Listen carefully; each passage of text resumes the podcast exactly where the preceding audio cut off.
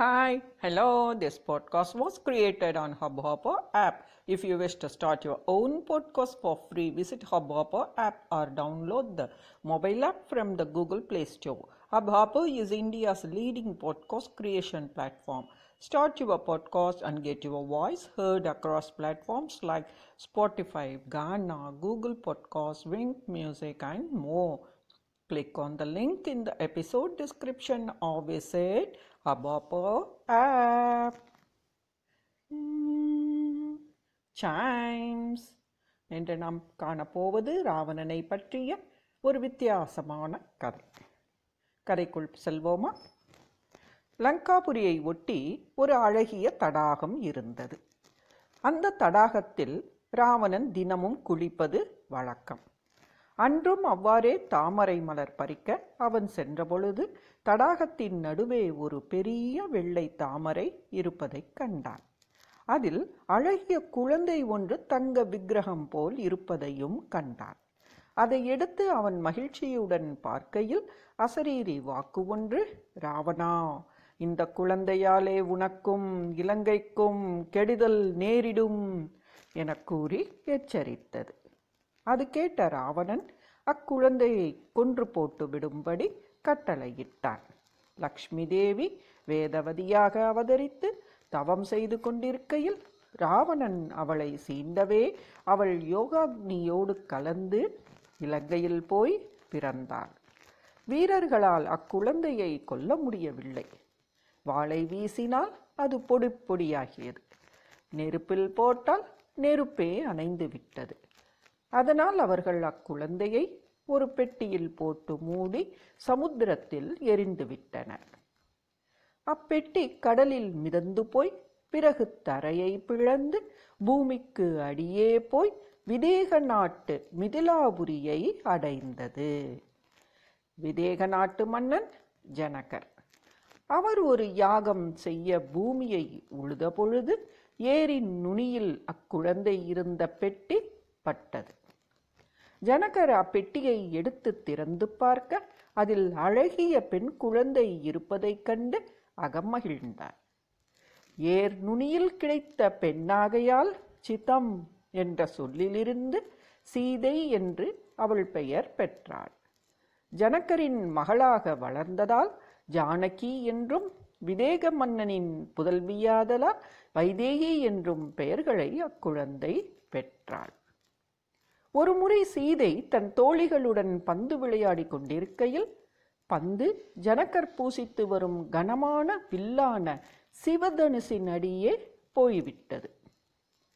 முன்னூறு பேர் தூக்கக்கூடிய அந்த வில்லை சீதை அனாயசமாக எடுத்து வைத்துவிட்டு தன் பந்தை எடுத்துக்கொண்டாள் இதைக் கண்டு வியந்த ஜனகர் இந்த வில்லை எடுத்து வளைத்து நான் ஏற்றுபவனையே இந்த சீதைக்கு கணக்கு கணவனாக்குவேன் என சபதம் செய்தார். சீதையின் சுயம்வரத்திற்கு அரசர்களுக்கு அவ்விஷயத்தை முன்கூட்டியே சொல்வது என்று தீர்மானித்து அவர் சீதையை வளர்த்து வரலானார். இந்த சமயத்தில்தான் விஸ்வாமித்ரர் அயோத்திக்கு போய் தசரதரிடம் யாகத்தை காக்க ராமரையும் லக்ஷ்மணனையும் தன்னோடு அனுப்பும்படி கேட்டார். தசரதனோ அவர்கள் சிறுவர்களாயிற்றே நான் வந்து தங்களது யாகசாலையை காவல் புரிகிறேனே என்றான். விஸ்வாமித்திரரோ உன் புதல்வர்களுக்கு சத்திரியர்கள் கற்க வேண்டிய வித்தைகளை கற்றுக் கொடுக்கவும் வேண்டும். அதற்காகத்தான் என்னோடு அனுப்பும்படி நான் கேட்கிறேன் என கூறி வசிஷ்டரை அர்த்தபுஷ்டியுடன் பார்த்தார். வசிஷ்டரும் புன்னகை புரிந்தவாறே ராமரையும் லக்ஷ்மணனையும் விஸ்வாமித்திரருடன் அனுப்பி வைக்கும்படி தசரத தசரதரிடம் கூறினார். தசரதரும் அவர்கள் இருவரையும் விஸ்வாமித்திரருடன் அனுப்பி வைக்கவே அவர்களும் முனிவர்களின் உடையணிந்து வில்லம்புகளை எடுத்துக்கொண்டு விஸ்வாமித்திரருடன் சென்றனர். வழியில் விஸ்வாமித்திரர் அம்பு எய்வதிலுள்ள நுணுக்கங்கள் பலவற்றை அவர்களுக்கு கூறினார். அவர்களும் அவற்றை கற்றுக்கொண்டனர். அவர்கள் ஸ்ரத்தா அஷ்டமத்தை அடைந்தனர். விஸ்வாமித்திரரும் மற்ற முனிவர்களோடு சேர்ந்து யாகத்தை ஆரம்பித்தார். யாகத்தை காக்க ராமரும் லக்ஷ்மணரும் வில்லும் அம்புகளுடன் காவலுடன் நின்றனர். யாகத்தை அழிக்க தடாகை முதலில் வந்தாள்.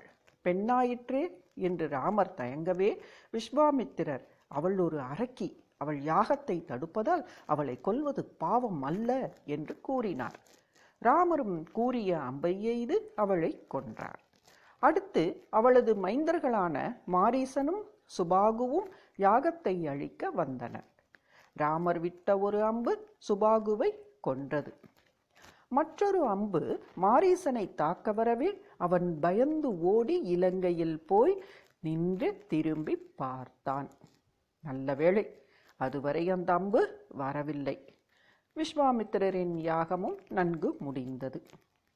அவர் யாக குண்டலத்திலிருந்து சக்தி வாய்ந்த பானத்தை எடுத்து கொடுத்து இது எதிரியை தாக்கிவிட்டு உன்னிடமே வந்து சேரும் சக்தி வாய்ந்தது என்றார். ராமரும் அதை வாங்கி கண்களில் ஒற்றிக்கொண்டு வைத்துக்கொண்டார் இந்த யாகம் முடிய சிறிது காலம் பிடித்தது. இந்த காலத்தில் விஸ்வாமித்திரர் பல போர் முறைகளை இருவருக்கும் கற்றுக் கொடுத்தார். ராமா என்னைப் போல நீயும் சூரிய வம்சத்தில் பிறந்தவன். அதனால்தான் மிகவும் ஆர்வத்தோடு உனக்கு போர்க்கலைகளை எல்லாம் கற்றுத் தருகிறேன். நீ எனது சீடன் என்பதை பற்றி பெருமைப்படுகிறேன் என்றார். குருதேவரே எல்லாம் தங்கள் அனுகிரகம்தான் என்று பணிவுடன் கூறினார் ராமர். இந்த சமயத்தில்தான் ஜனக மன்னர் சீதையின் சுயம்பரத்திற்கு ஏற்பாடு செய்து மன்னர்களுக்கும் ரிஷி முனிகளுக்கும் தகவல் அனுப்பினார். விஸ்வாமித்திரருக்கும் அந்த தகவல் கிடைக்கவே அவர் ராமரையும் லக்ஷ்மணரையும் அழைத்து கொண்டு மிதிலையை நோக்கி சென்றார். வழியில் கௌதமரின் ஆசிரமம் இருந்தது. அவ்வழியே சென்ற ராமரின் கால் ஒரு பாறை மீது பட்டதும் அது பெண்ணாக மாறியது. அவள் ராமரை வணங்கினாள். அவள்தான் கௌதமரின் மனைவி அகல்யை. கௌதமரின் சாபத்தால் அவள் கல்லாகி இருந்தாள். ராமரின் கால் பட்டால் அவளுக்கு சாப விமோச்சனம் என அவர் கூறியிருந்ததால் ராமரின் கால் பட்டதும் அவளுக்கு இருந்த சாபம் விலகிவிட்டது. அப்போது கௌதரும் கௌதமரும் அங்கு வந்து ராமா உன்னால் இவள் சாபம் விலகி முன்போலானாள் இவள் என் மனைவி அகல்யை என்றார். கௌதமர் எல்லோரையும் தன் ஆசிரமத்துள் அழைத்துச் சென்றார். அவர் அளித்த உபசரப்பை ஏற்ற பின்னு விடைபெற்ற விஸ்வாமித்திரர் ராமரையும் லக்ஷ்மணரையும் அழைத்து கொண்டு மிதிலாபுரிக்கு சென்றார். விஸ்வாமித்திரரை அழைத்தது போலவே ஜனகரின் மந்த மந்திரி சதானந்தர் மற்றும் பல முனிவர்களையும் அழைத்திருந்ததால் வழிநெடுக சீதையின் சுயம்வரம் பற்றிய பேச்சாகத்தான் இருந்தது. விஸ்வாமித்திரரும் ராமரும் லக்ஷ்மணனும் மிதிலையை அடைந்தனர். அப்போது சீதை தன் தங்கையான ஊர்மிளையுடன் சேர்ந்து பூங்காவில் உலாவிக் கொண்டிருந்தாள். அப்போது அவ்வழியே ராமரும் லக்ஷ்மணனும் சென்று கொண்டிருப்பதை அவர்கள் பார்த்தனர். சீதை ராமரை பார்த்து தன் மனதை பறிக்கொடுத்துத்தான் விட்டாள்.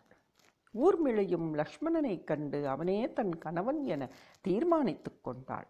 அதே சமயம் ராமரும் சீதையை பார்க்கவே அவள் நாணத்தால் தலை குனிந்து அங்கிருந்து அரண்மனைக்குள் ஓடிவிட்டாள்.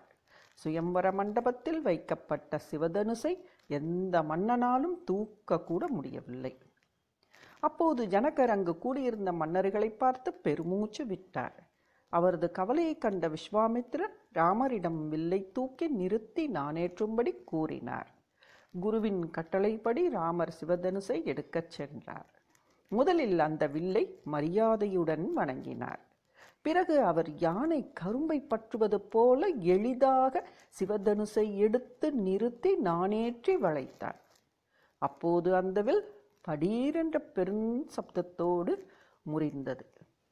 அந்த சத்தம் மகேந்திர மலையில் அமர்ந்து தவம் செய்து கொண்டிருந்த பரசுராமர் காதிலும் விழுந்தது. பரசுராமர் தாம் விஷ்ணுவின் அவதாரம் என்பதை உணர்ந்து இப்போது விஷ்ணுவின் மற்ற அவதாரமான ராமருக்கு தன்னிடமுள்ள கோதண்டம் என்ற கொ- வில்லை கொடுத்துவிடும் எண்ணத்தோடு அங்கிருந்து கிளம்பினார். இவ்வாறாகத்தானே ராமரும் சீதையும் திருமணம் இனிதாக நடந்தது. பிறகு ராவணவதம் இவையெல்லாம் நமக்கு ஏற்கனவே அறிமுகமான கதைதான். பிறகு ஒரு நாளில் பார்ப்போம். சாய்ம்ஸ்